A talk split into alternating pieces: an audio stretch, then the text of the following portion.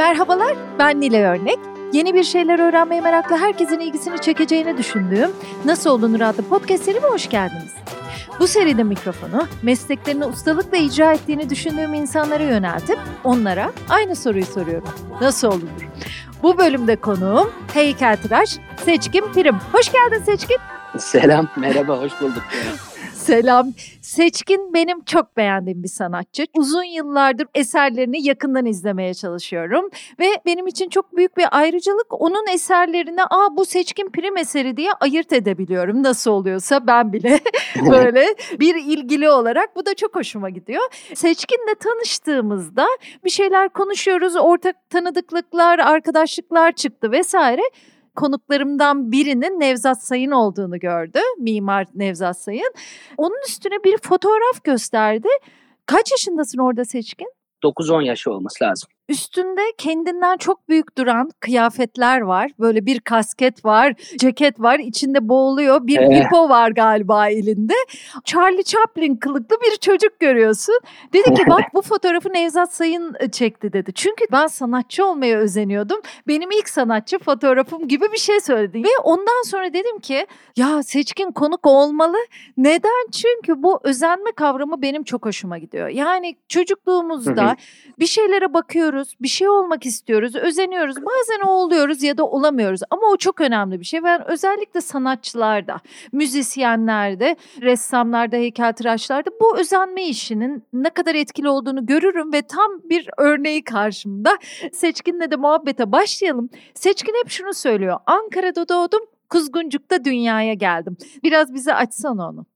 Evet, Ankara'da, fiziki olarak Ankara'da doğmuşum. 6 aylıkken de Kuzguncuk'a taşınmışız.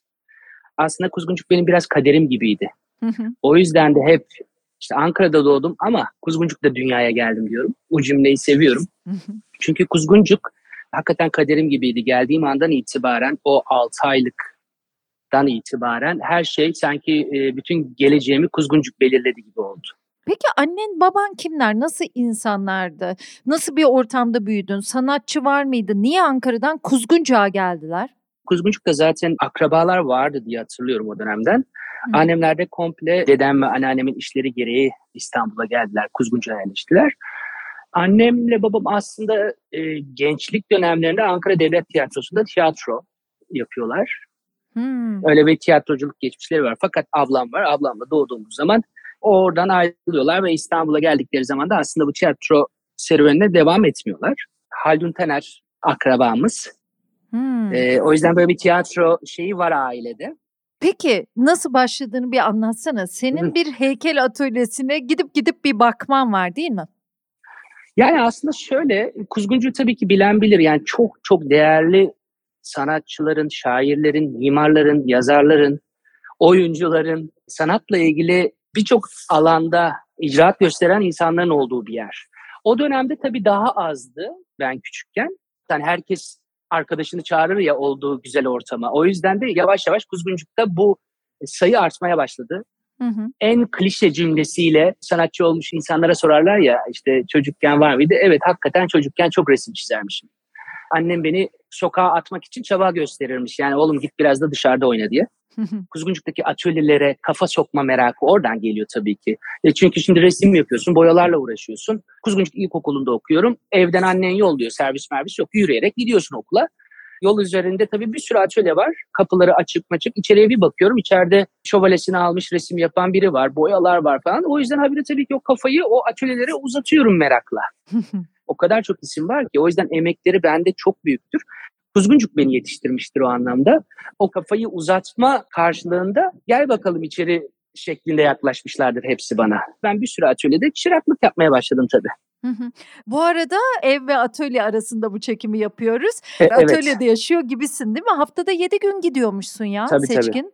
Aynen. Yani haftanın 7 günü atölyedeyim hakikaten. Burada olmayı seviyorum. Hı hı. Hani işim olmasa da geliyorum. O da dediğim gibi işte çıraklıktan, ustalardan öğrendiğimiz bir şey o kapı açılacak her gün.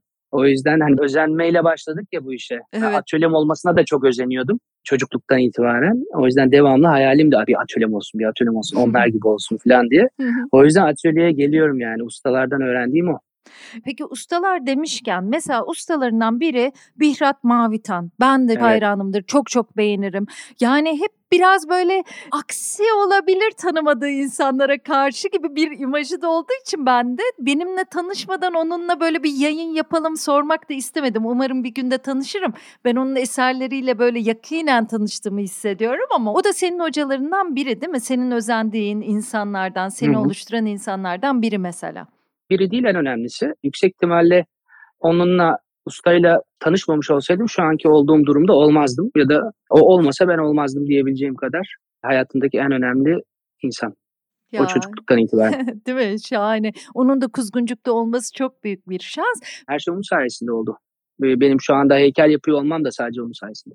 Kuzguncuk'ta olmaktan 1977'lisin. Demek ki işte sen 10 yaşındayken, 9 yaşındayken öyle bir ortamın içindesin. 80'lerde öyle. Bugün nispeten Hı-hı. hala öyle. Çocukluğumdan itibaren orada atölyeli olan hala sanatçılar var ama biraz azaldı. Biraz dağılmaya başladı. Kuzguncuk'ta biliyorsun çok güzel bir sahil kasabası tadında bir yer. O yüzden de daha çok kafeler olmaya başladı.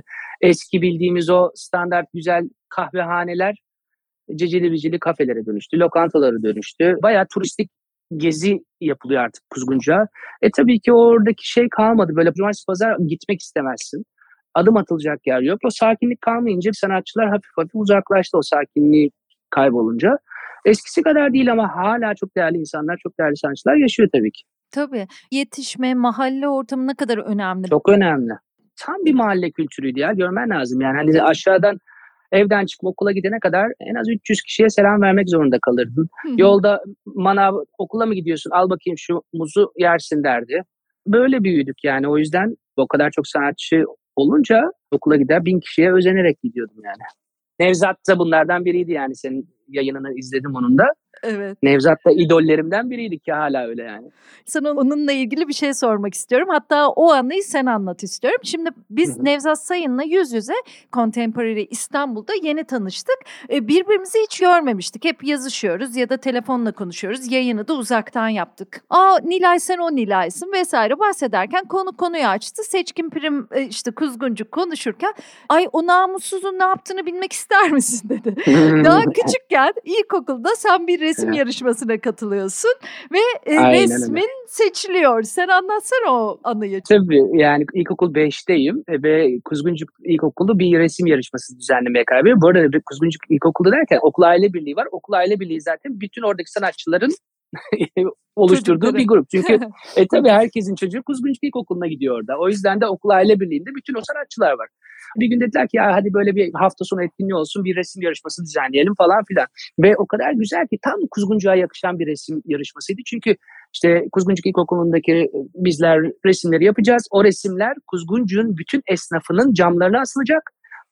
Oy pusulaları olacak ve Kuzguncuk ahalisi oylayacak.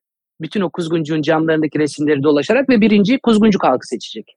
Şahane. Böyle süper. Şahane yani ve böyle başından sonuna güzel bir gün geçirecek herkes. Neyse ben de o zaman hatırlıyorum Berber Muzaffer vardır. Muhteşem bir binası var onun. Tam Kuzguncuğun caddede Göbek'te şu anda hatta bir kitapçı oldu. Ben de çocukken Berber'e oraya giderdim. Berber Muzaffer. O binayı da çok beğeniyorum. Dedim ki ben bunun resmini yapacağım. Hatta geçtim karşısına Kuzguncuk'ta pastel boyayla Berber Muzaffer'in resmini yaptım.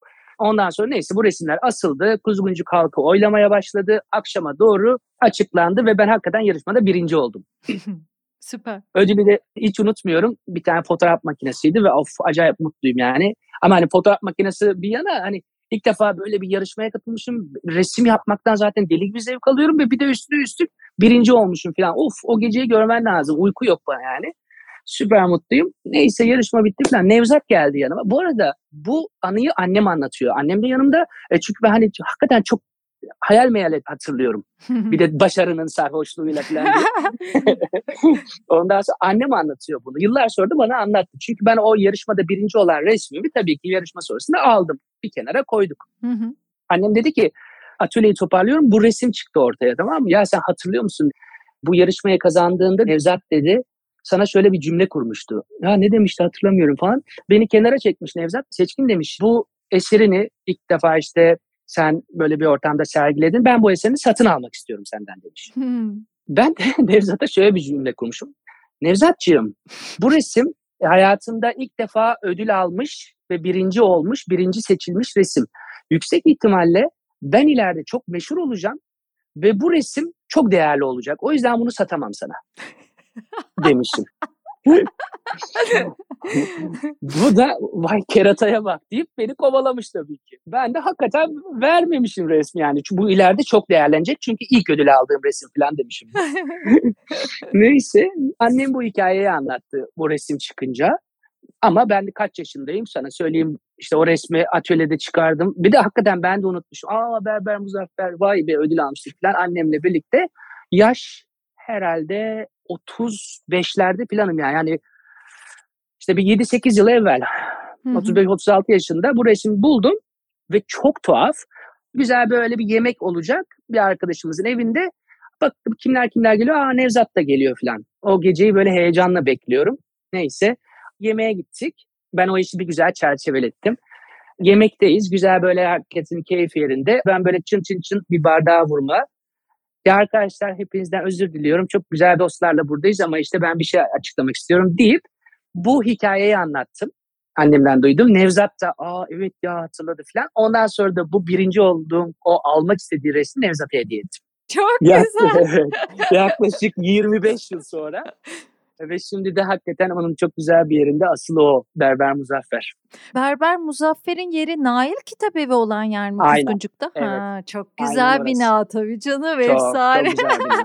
Siz bu hikayeyi e, yazmalısınız. Benim bir tane bina hesabım var. Her Umut Ortakarar'a bu resmi Direkt. koyup yazmalıyız yani. Yani Nevzat'ın da o yüzden bende hakikaten emeği çok büyüktür. Yani ki hala dediğim gibi çok sık görüşüyoruz. Bol bol konuşuyoruz. Akıl hocalarımdan biri. Kendi projelerinde bir sürü birliktelik çalışmalar yapıyoruz. Senin eserlerinde bir mimari böyle şey de görürüm ben. Yani bilmiyorum yani görürüm deyince ayıp da olmasın var. hani böyle. Bir katman da görürüm. Eski bir röportajını buldum. Orada şöyle bir şey söylüyordun. Hayallerimden biri de içine girilebilecek bir heykel. Aynen. İçinde yaşanabilecek daha doğrusu. Bazı heykellerin evet. içine girilebilir zaten de. Ev gibi bir şey olsun ve son yaptığın iş de tam da o hayalinin örneği gibi değil mi? O röportajdan sonra geldi herhalde öyle bir şey. Tabii, Biraz tabii. anlatsana onu. Bu eski, çok eski hayallerimden biri gerçekten. Lisedeyken hayallerden biriydi. Ama bu mimariye olan şey tabii ki yine Kuzguncuk'tan geliyor. Yani Kuzguncuk'ta Cengiz Bektaş gibi bir adamla büyüdüm. Nevzat Sayın gibi bir adamla büyüdüm. Yani atıyorum ben şimdi Güzel Sanatlar Lisesi'ne hazırlanırken onun yetenek imtihanına yani büyük şans işte e, Cengiz abiye gidiyordum. Bana perspektif dersi veriyordu. Çok acayip ya tabii. Onun gidiyordum ofisinde çalışıyordum. Atıyorum bilmem kime gidiyordum o desen dersi veriyordu. Bilmem kime gidiyordum işte o heykel dersi. Hani bütün kuzguncukla birlikte hazırlanıyordum. O kadar önemli o mimarların orada olması ve ben bunların yanında bu arada bir fiil çalıştığım zamanlar da oldu. Hani gidip para kazanmak üzere çalıştığım zamanlar da oldu. O yüzden mimariye zaten onların üzerinden, onlara hayran olmak üzerinden zaten bir aşkım var. Hı hı. Ve belki de işlerde bir takım bazen mimarinin hissedilmesi, heykellerde de keza yine Kuzguncuk'tan geldiğini ve onlardan geldiğini düşünüyorum. O zamandan beri de hakikaten hayallerimden biri böyle öyle bir şey yapayım ki aslında hani içine girilebilen belki de hani bir, bina demek belki hani haddime olmaz ama böyle içine girilebilen, içinde yaşanabilen bir heykel yapmaktı. Ve hani bu çok öncesinin hayalleriydi hakikaten, lisenin hayaliydi. Evet bu son Louis Vuitton projesinde birazcık buna yaklaştım diye düşünüyorum. O da kendiliğinden gerçekten kendi akışıyla karşıma gelen bir proje oldu. Onu, o nasıl oldu mesela? O böyle buradaki tanıdıklar vesaire gibi bir aracılıkla olmuyor. Yani onu sen bize Olmadı, biraz yok. anlatsana. Koca evet. Louis Vuitton yani tamam İstanbul'daki evet. bir binasını, İstinye Park'taki bir binasını giydirdin sen. Hı hı. Lütfen bu yayını dinleyenler o görseli de arasınlar. Seçkin Prim İstinye Park Google. yani mi? ben ona baksam aa Seçkin Prim eseri gibi derdim mesela direkt. Hı. Ay çok sağ ol. Teşekkür ederim. Yok benim için de çok heyecan verici ve çok kendimi iyi hissettiğim bir proje oldu. O nasıl başladı? Aslında şöyle Louis Vuitton biz globalle çalıştık Paris. Türkiye'de vardı bir e, mağazaları. Onu yer değiştirme kararı aldıkları zaman bunu bir sanatçıyla yapma fikrini buraya söylemişler. Burada da onların PR'larını yürüten Aytül diye çok sevdiğim de sonra arkadaşım olan e, bir PR ajansı var Louis Vuitton'un. E, Aytül'e demişler ki böyle böyle hani biz bir sanatçıyla yapmak istiyoruz. Acaba kimler olabilir? Biz birkaç isim araştırdık, bulduk. Hatta o isimleri de göndermişler. Bunlar bunlar bu arada Louis Vuitton öyle hakikaten. Yani her şeyini kendi araştırıyor. Yani hani Beni bile secereme kadar araştırmışlar yaptığım öğrencilik işlerine kadar. Ve hani bunları bunları bulduk. Sen ne diyorsun? O da demiş ki evet bunlar çok doğru isimler. Normalde şöyle yaparlarmış. İşte bu beş tane isimle hani işte bir şeyler düşünün. Sonrasında aranızdan birilerine bakalım gibi. Tam bu olacakken benim için çok keyifli ve güzel olan tarafı oldu. Son bir mailde biz vazgeçtik direkt seçkinle ilerlemek istiyoruz diye. Hmm. Eskiz ee, mi gönderiyorsunuz seçkin mesela? No, yok hiçbir şey göndermedik işte. Hmm. Hiçbir şey göndermedik. Ha, bu sefer öyle olmuş. Hı. Tabii tabii hiçbir şey göndermeden dediler ki biz hakikaten heykellerini çok sevdik, yaklaşımını çok sevdik. Biz direkt seninle ilerlemek istiyoruz bu konuda. Ondan sonra işte o süreç öyle başladı. Bir buçuk iki sene sürdü proje. Birkaç öneriyle gittim. Ondan sonra onu ikiye düşürdüm. Sonra teke düşürdük. Haftada bir toplantı falan yapıyorduk. Bir de toplantı çok acayip tabii. Hani şey bir sürü ofis farklı yerlerde onların atıyorum işte cephelerinin üretimini yapan firma Hong Konglu. İşte yok e, mimari şey İspanya'da. İşte Paris ofisi zaten bu işin ana ofisi falan böyle uluslararası bir toplantı yapıyorduk her hafta. Ve böyle böyle ilerledi sonunda şu yaptığımız duruma kadar geldik.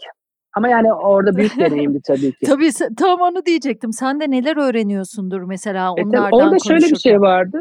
Onların da e, ilk başta tereddütleri vardı. Şöyle tereddüt. Dünyada ilk defa yaptıkları bir şeymiş. O da ben sonra öğrendim. Yani daha doğrusu sanatçılarla çeşitli collaboration'lar, birliktelikler yapıyorlar. Ama bunu işte bir ürün tasarımı olsun ya da bir vitrin tasarımı olsun bu şekilde gerçekleştiriyorlar.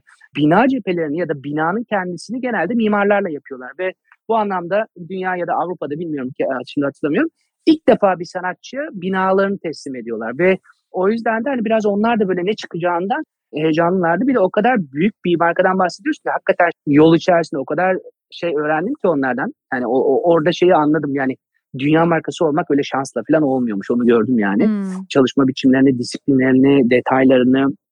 O yüzden hani yol içerisinde de oradan çok şey öğrendim gelinen noktada atıyorum iki sene harcanmış, bina daha açılmamış ama hala memnun değiller. Tamam kapatın hiçbir şekilde yapmıyoruz deyip iki seneyi boşa harcayabilecek bir markadan bahsediyoruz. Hmm. Bakın dedim ben bir heykeltıraşım. Siz de benim heykellerimi severek benimle bir araya gelme fikrini okey dediniz. O yüzden ben size bir cephe tasarlamam dedim. Ben size içine girilebilecek bir heykel yaparım. Hmm, çok güzel. Yani dedim ki bu iş heykel olacak yani sonuçta bir cephe olmayacak dedim. Hı hı. En sonunda zaten iş bitti, açılış oldu filan. Fransa'dan, Paris'ten o baştaki CEO'lardan birinden çok güzel bir mail aldım. Dedi ki seçim dedi ilk başta yola çıktığımızda hani biz tam olarak neden bahsettiğini belki kavrayamamış olabiliriz ama geldiğimiz noktada ve gördüğümüz sonuç ve tepkiler doğrultusunda şimdi anladık ki bu evet gerçekten bir sanat eseri. Hatta şöyle durmuş, e, üç nokta koymuş. Yok yok bu bir sanat eseri değil. Bu gerçekten bir masterpiece yazmış. O yüzden bu çok mutluluk vericiydi benim için sonuçta. Heykel dememin nedeni de aslında şöyle bir şey. Yani içindeki binayı alsanız şu anda ve sadece o dış kabuk kalsa ben onu herhangi bir yere koyup, bir müzeye koyup, bir galeriye koyup heykelim diye sergileyebilirim. Malzemesi nedir onun seçkin? Malzemesi bildiğin taş, limra taşı ve tonlarca taşı oraya takmak ciddi bir mühendislik harikası. Aslında böyle başlamamıştık. Kendi heykellerimde kullandığım bir malzemeyle yapacaktım. Daha çağdaş bir malzemeyle. Ve hatta yapının bu cephesini Hong Konglu bir firma yapacaktı. Hong Kong'tan gelecekti parçalar. İlerlerken tabii haberi konuşurken falan filan bir süresi ortaya çıkan yapı ve çok ikonik bir şey olmaya başladı. Ve böyle hakikaten burası için güzel hissi olacak bir şeye dönüşecekti. Ve Louis Vuitton da ilk defa böyle bir şeyi Türkiye'de İstanbul'da yapmaya karar veriyor. İstanbul çok önemli bir lokasyon ve dünyanın en önemli şehirlerinden biri bence. O yüzden de hakikaten Türkiye ile ilgili bir bağı olsun, bir birlikteliği olsun, geçmişle gelecek arasında bir bağlantısı olduğunu istedim. O kadar açıklar ki her şey konusunda. O yüzden sonsuz saygı duydum. Sanatçıya olan açıklıkları ve davranış biçimleri inanılmaz. Bir gün tam artık bitiyor, malzemeye karar vermişiz falan. Bir toplantıda dedim ki ya ben size bir şey söylemek istiyorum. Şımarıklık olarak algılamayın ama ben dedim malzeme konusunda bir değişiklik yapmak istiyorum ve biraz zor olacağını biliyorum ama bunu Türkiye'den çıkan bir doğal taşla yapmak istiyorum. Hmm. Ee, evet gerçekten zor ama sen istiyorsan okey dediler. Taşlar Antalya'da Demre'den çıktı, Limra taşı. Onu soracaktım nereden diye. Aynen Antalya'dan çıktı ve sonradan daha da güzel bir şey oldu. Bunun ben Türkiye'de üretilmesini istiyordum çünkü gerçekten büyük bir potansiyeli var. Burada her şey yapılabilir. Sonra Sunstone diye bir firmayla onlar beni bir araya getirdiler. O firmayla birlikte burada ürettik işi de. Ama bir gerçekten görmen lazım. Hakikaten yani böyle o yapının birazcık inşaattan önce arkasını çevirsen arkası ayrı bir sanat eseri. Yani o tonlarca parçaların o duvara tutturulması falan hakikaten çok mükemmel böyle bir mühendislik harikası. O yüzden hani çok zordu ama gerçekten sonucu da gayet güzel oldu yani. Evet evet ellerine sağlık. Bu malzemeye geleceğim. Mermer bilmek, taş bilmek, yeni malzemeler keşfetmek ama sanki hep okulda daha iyi öğrenilirmiş gibi geliyor. Sen bu işin bayağı okuluna da gittin. İstanbul Anadolu Güzel Sanatlar Lisesi, sonra da Mimar Sinan Güzel Sanatlar Üniversitesi mezunsun. Okul sana neler kattı? Yani şöyle Kuzguncuk'ta atölyelerde büyümenin büyük avantajı oldu. Ondan sonra bir sürü ustam oldu tabii ki. Yani Can Erçin'i asla atlayamam. Heykeltıraş kendisi de şimdi Fransa'da. O hayatımdaki çok önemli isimlerden biri oldu. Ondan da çok şey öğrendim. Özellikle malzeme bilgisiydi bilmem ne. Bir de heykel yapmak tabii ki çok ciddi bir malzeme bilgisi gerektiriyor. Evet. Bu arada mimarlarda da öyle işte Nevzat'ın yanına bile gidiyorsun. Bir tane malzemeyle karşılaşıyorsun. Hani o bilgi çok önemliydi ve ben hakikaten Güzel Sanatlar Lisesi'ne kadar hatta lise dahil bir sürü bir malzemeyi bilir hale gelmiştim. Bu benim için tabii ki bir avantaj oldu. Güzel Sanatlar Lisesi o dönem hakikaten daha ikinci yılını kutluyordu. Türkiye'de açılmış ilk Güzel Sanatlar Lisesi'nden biriydi. Göztepe'deydi. E, Kuzguncuk'tan ben lise zamanına gelince sordular bana ya böyle böyle bir lise var evlat gitmek ister misin? Ben de dedim ki bayıla bayıla deli misiniz? Yani düşünsene bir lise var ve sadece resim yapıyorsun lisede. Bütün Kuzguncuk beni hazırladı bu liseye. Yetenek imtihanına girdik, kazandım. Resim eğitimi yaklaşık 4 yıllık. Ondan sonra da tabii ki bütün ustalar, Kuzguncuk'takiler Mimar Sinan'dan mezun olduğu için tek hayalim Mimar Sinan'a girmekti. Hatta zaten başka hiçbir üniversitenin sınavına girmedim. Yani ya hep ya hiç modundaydım. Sonrasında Mimar Sinan heykel bölümüne girerek bu iş devam etti. Orada şöyle bir şey oldu tabii ki. Üniversitede bazen avantaj olan şey dezavantajlı olmaya başlayabilir. Üniversitenin ilk yıllarında biraz böyle şey daha çok atölyede malzeme bilgisi, işte kalıp alma, kalıp nasıl alınır falan bunları görüyordunuz. E tabii ben yani hani çocukluktan beri 5000 tane kalıp almışım yani o atölyede. E, o yüzden hani, üniversiteye gittiğim zaman ilk bir yıl işin teknik kısımlarından biraz sıkıldım ve hani böyle çok derse girmeyen biraz aylak bir tip portresi çizdim açıkçası. Ondan sonra da tabii ki hayatımı değiştiren insan Meri Çizal oldu üniversitede. İkinci yılımda hocam oldu. Hayatımı değiştirenlerden biri de Meri Çizal'dır orada. Hı hı. Ne, niye onu söylüyorsun özellikle? Aylaklık yapıyordum o bir iki sene ve Meriç abla da bilmiyorum yani bir şeyi belki çok sevdi falan. Hani bu işten hiç zaten kopmazdım ama hani okuldan da faydalanmam gerektiğini söyledi.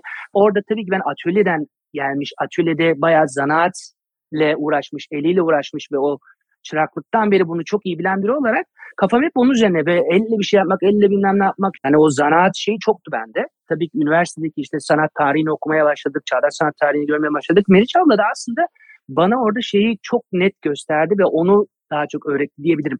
Zanaat okey, malzeme bilgisi okey. Peki hangi noktada gerçekten bu sanat oluyor? Ya çok İşte güzel. onu ben Meriç abladan o üniversite boyunca bunu gerçekten çok fazla aldım. Neye biz burada sanat diyeceğiz? Hangi heykel daha sanat, hangisi değil, hangisi zanaat, hangisi o çizgilerdeki geçişleri bir de e, Meriç ablanın dersinden de kaçıyordum ben. Girmiyordum dersine. Ve bir gün onun dersi var. O da ders sırasında koridorda herhalde bir su almaya mı ne çıkmış. Ben de onun dersinde olmam gereken saatte dışarıda aylaklık yapıyorum. Koridorda lak diye karşı karşıya geldik ve yakalandım ben. Şu anda benim dersimde olman gerekmiyor mu dedi. Bu arada Mimar Sinan da hala usta çırak ilişkisiyle giden bir sistem var. Biz hiç kimseye hoca demeyiz orada. Abla ya da abi vardır. Ya. Ee, hmm. Tabii. Yani hiçbirine öğretmen, hoca falan demeyiz. O yüzden de Meriç abla dedim evet şu an senin dersinde olmam gerekiyor. Bir de böyle hafif asi gençlik modlarına girmişiz orada tabii. Bu hiç hoş değil dedi bu bana yaptın. Ben de böyle hani şey bir tavırla girip girmemek benim kararım bilmem ne falan böyle hani şey orada bir tartışma falan. Tam böyle net hatırlamıyorum ama o kadar güzel bir cümle kurduk ki benle ilgili. Ya öyle utandım ki ya ben böyle çok ukalaca bir şey söyledim ona. O böyle güzelce onu aldı bana böyle sakinliğiyle öyle bir güzel laf çaktı ki o gün hayatım değişti hakikaten. Hmm. Ondan sonra Meriç ablanın bütün derslerine girdim. Ve dediğim gibi sanat diyebilmemiz için zanaatten öte ne olması lazım onların hepsini e, üniversite hayatım boyunca Meriç abladan hakikaten öğrendim ki hala görüşürüz, hala birbirimizi ararız. Peki üniversite hayatı boyunca deneyimlediğin ve öğrendiğin bu şeyi birkaç kelimeyle ya da cümleyle açıklayabilir misin? Ne sanat yapıyor bir işi, zanaati? Ciddi bir birikim, ciddi bir okuma gerekiyor. Yani hani ben mesela çok etrafa bakmayı severim, müze gezerim, dünyayı takip ederim. Bütün bunları aslında biriktirdiğin zaman, süzgecinden geçirdiğin zaman ve samimi olduğun sürece ve hayatının odak noktası bence sanat olduğu sürece zaten ortaya çıkan şey ister istemez kendini o anlamda güçlü bir yere koyuyor. hani net bu anlamda sana şunlar şunları şunları yaparsanız işte bu gerçekten sanat olur diyemem. Bunlar belki sanat tarihçilerinin, küratörlerin, onların diyebileceği ya da onların okumasını yapabileceği bir durum olabilir. Ama öğrendiğim ve bunu samimiyetle yaptığım heykelleri aktardıktan sonra ortalıkta bunların tabii ki doğru alanlarda kurgulandığını, sergilendiğini gördükten sonra aslında görüyorsun. Evet bir şeyler almışız ve artık bu yaptığın şey sanat dünyası içerisinde yer alıyor. Hmm, ne kadar güzel. O yüzden de hani orada bunu belki bir süre sonra sanat tercihlerinden duymak daha doğru olabilir. Üniversite tabii bu anlamda benim için çok keyifli ve öğreticiydi. Bir de Mimar Sinan'da okuyorsun yani deniz kıyısında Boğaz'a sıfır bir yerde okuyorsun. Bence dünyanın en güzel üniversitesi olabilir yani. Gerçekten. Üniversite hayatım çok acayip. bir de böyle hani kuzguncuk gibi bir sürü bir şey böyle kadersel gelişti. Mesela üniversitede yani hiçbir şeyi bir şey olsun diye yapmadım. Ben ki hala aynı duygudayım. O yüzden çıkan şeylerin çok benim içimden olduğunu, samimiyetinle ortaya koyduğunu çok net söyleyebilirim. Hiçbir şeyi bir şeye varsın diye yapmadım. Ya da işte bir şey moda olsun diye yapmadım. Ay bu dünyada şu anda bu tarz işler çok tutuluyor. Dur birazcık da ondan yapayım diye yapmadım. Her şey kendiliğinden akmaya başladı. Hayatım değiştikçe mesela heykeller değişmeye başladı. Mesela çok minimal yaşamaya başladım. Fazlalıklarımı attım. İki tane kotla yaşıyorum. Heykeller minimalleşti. Hmm. Yani o yüzden hayat değiştikçe o da değişiyor. Üniversitede de mesela böyle farkında değildim. Ben mesela böyle işte çok varlıklı bir aileden gelmedim açıkçası böyle zor zamanlarımız oldu. O yüzden çoğu zaman ben kendim çalışıp paramı kazanıyordum. E, Kuzguncuk'taki atölyelerde sağ olsun. Üniversitede de mesela yarışmalar oluyordu. Üniversite 1'deyim mesela bir yarışma var. Heykel bilmem ne heykel yarışması. Altına bir baktım bir para ödülü. Allah Allah heykel yarışması var bir de para veriyorlar. Dur ben dedim bu işe katılayım. E, parasıyla en azından hayatımı geçinirim kazanırsam. İlk yarışmada birinci oldum. O kadar güzel bir para aldım ki Allah dedim bu iş süpermiş. Ondan sonra ben yarışma kovalamaya başladım. Üniversite hayatım boyunca 20 yarışma falan kazandım ben. Kral gibi geçti üniversite hayatım. Bütün arkadaşlarıma yemekler ısmarlıyorum, malzemeler alıyoruz falan filan. Bunun bilinci sadece hayatımı idame etmek üzerine o ödülü almak laydı. Ama sonra bir baktım ki kariyerime müthiş bir faydası olmuş bu yarışmalar. Üniversite sonunda kazandığım bir yarışma hakikaten böyle basında orada burada o kadar çok yer aldı ki insanlar daha ben mezun olmadan kim bu herif demeye başladı. Hmm. Ama ben bunu hesaplamadım dediğim gibi. Evet bir taraftan da sende hep şunu görüyorum. Çok meraklı biri, o işe gerçekten samimiyetle giren biri izlenimi alıyorum hep senden. Onunla sanki oynuyormuşsun o senin işin değilmiş de hayatının çok güzel bir oyun alanıymış gibi bir izlenim veriyorsun. Muhtemelen o hocalar da sana onun için hocalık yapmak istiyorlar. Yani ben de Hı-hı. öyle bir insana kendi bildiğimi öğretmeyi tercih ederim mesela. Bu çocuk bir şey alacak derim. Bu çocukta bir şey var derim. O heyecanı gördüğüm zaman. Hı-hı. Değil mi? Öyle bir şey olur. Ya yüksek ihtimalle tabii ki. Yani hala aynı heyecandayım. Ya atölyeye geliyorum ben. Hakikaten her sabah böyle heyecanla kalkıyorum. Yani bir işim olsun olmasın ama benim atölyeye gelmem lazım. Yani Hı-hı. onu biliyorum. Bazen hakikaten hiçbir şey yok. Mesela bugün seninle konuşmaya başlayana kadar atölyede sadece oturdum. Etrafa baktım. Ama o kadar mutluyum ki yani. o yüzden yani bu burası benim için tabii ki çok önemli. Bir oyun alanı gibi bir yandan da dediğim gibi. 20 yılı aşkın süredir bayağı profesyonel sanatçısın diyebiliriz. Hep gördük, izledik. Ben de izlemişim mesela. Yaşlarımız da benziyor. Başından beri izlemiş gibi de hissettim ne kadar şanslıyım. Metal, ahşap, taş, plexi, akrilik pek çok malzeme kullanıyorsunuz siz heykeltıraşlar. Evet. Senin için sanki kağıdın özel bir önemi varmış gibi geliyor. Ben kağıtlı, katmanlı işlerine bayılıyorum. Orada çok ayrı bir zeka da görüyorum. El işçiliği de daha fark ediyorum belki. Senin en sevdiğin malzeme ne? Bir onu soracağım. İkincisi bu askerlikle kağıdın ilişkisi. Böyle çok spesifik. Şu malzemeyi çok ama evet kağıt çok özel bir alanda benim için. Bir de ben dediğim gibi böyle hani kendi her şeyi üretmeyi seven biriyim. Yani atölyede bir kişi var yanımda. Ahmet onu kaldır onu indir Ahmetciğim şunu yapalım bunu yapalım durumunda her şeyi ben kendim bir fiil yapmayı seviyorum. E, dokunmayı seviyorum. E, demin ki söylediğim süreçle aslında o samimiyetle kağıt da hayatıma girdi. Dedim ya hiçbir şeyi böyle planlayarak yapmıyorum. Tuhaf bir akışın içerisindeyim. Kağıt da öyle girdi. Ben şimdi askere gittim işte yüksek lisansı yaptık bilmem ne. Biraz geç gittik askere. Ankara'da beni yazıcı yaptılar acemilikten sonra ve böyle bir ofisin içerisinde tamamen kağıt işleri o kağıtlar var mesela özel bir yazışmalar var. Onların imha edilmesi işte şuraya mektup, oraya yazı, buraya yazı, kağıt, kağıt, kağıt, kağıt, kağıt, kağıt. Ve o böyle 6 aylık askerlik sürecinin acemilikten sonraki ikinci ayında atölyeden çok uzaktayım. İşte bir şey yapamıyorum. Hayatımda herhalde ilk defa ben 6 ay orada durdum yani. Gerçi orada da durmadım.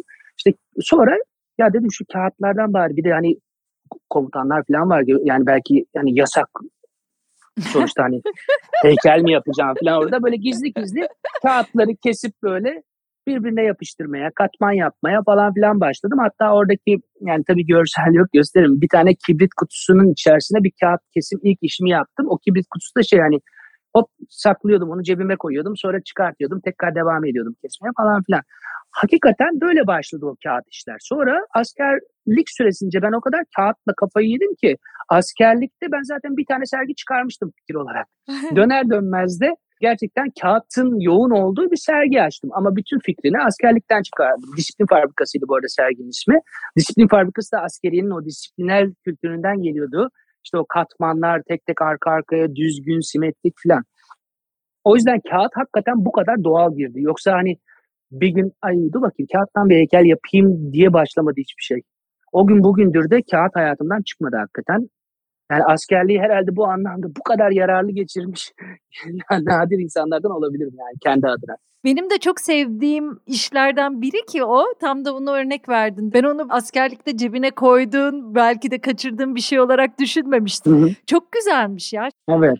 En son Contemporary İstanbul'da mermer bir heykel yaptım hayatımda ilk defa. Mesela o da dur mermerden iş yapayım diye çıkmadı. İşte bu Louis Vuitton'u mermerden yani taştan yapmaya karar verdiğim zaman o karar da hani ya dur şu ilginç bir malzeme olsun, dur zor ol, taştan değil. O bağı işte bizim taşımız olsun, bizden çıksın falan derken kendinden çıktı. Ondan sonra mermeri çok sevdim. Ya hakikaten dur ben bununla birazcık daha evrileyim diye mermer heykel yapmaya başladım. O da kendi böyle güzel akışıyla geldi yani. Bu arada siz heykel tıraşlar vücutta çalışıyor musunuz? Yani sağlığınıza ayrı bir önem vermek durumundasınız ya da vücudunuza diye. Öyle gibi düşünüyorum ben. Ee, yani öyle. Yani şöyle heykeltıraşların %98.9'u belki 99'u bel fıtığıdır.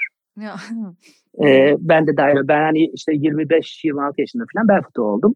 Ya. O kadar gençken hmm. düşün. E tabii şimdi kaldır, indir, taşı. Bir de o, o cengaver dönemin ya senin. Hiçbir şeyi düşünmüyorsun. Her şeyi yapabileceğini düşünüyorsun vücutsal olarak ama işte onların arızaları sonra çıkmaya başlıyor. O bel fıtığı yüksek ihtimalle herkeste vardır. E, taş yontanlarda genelde bilekte karpal tünel mi diyorlar işte öyle problemler oluyor.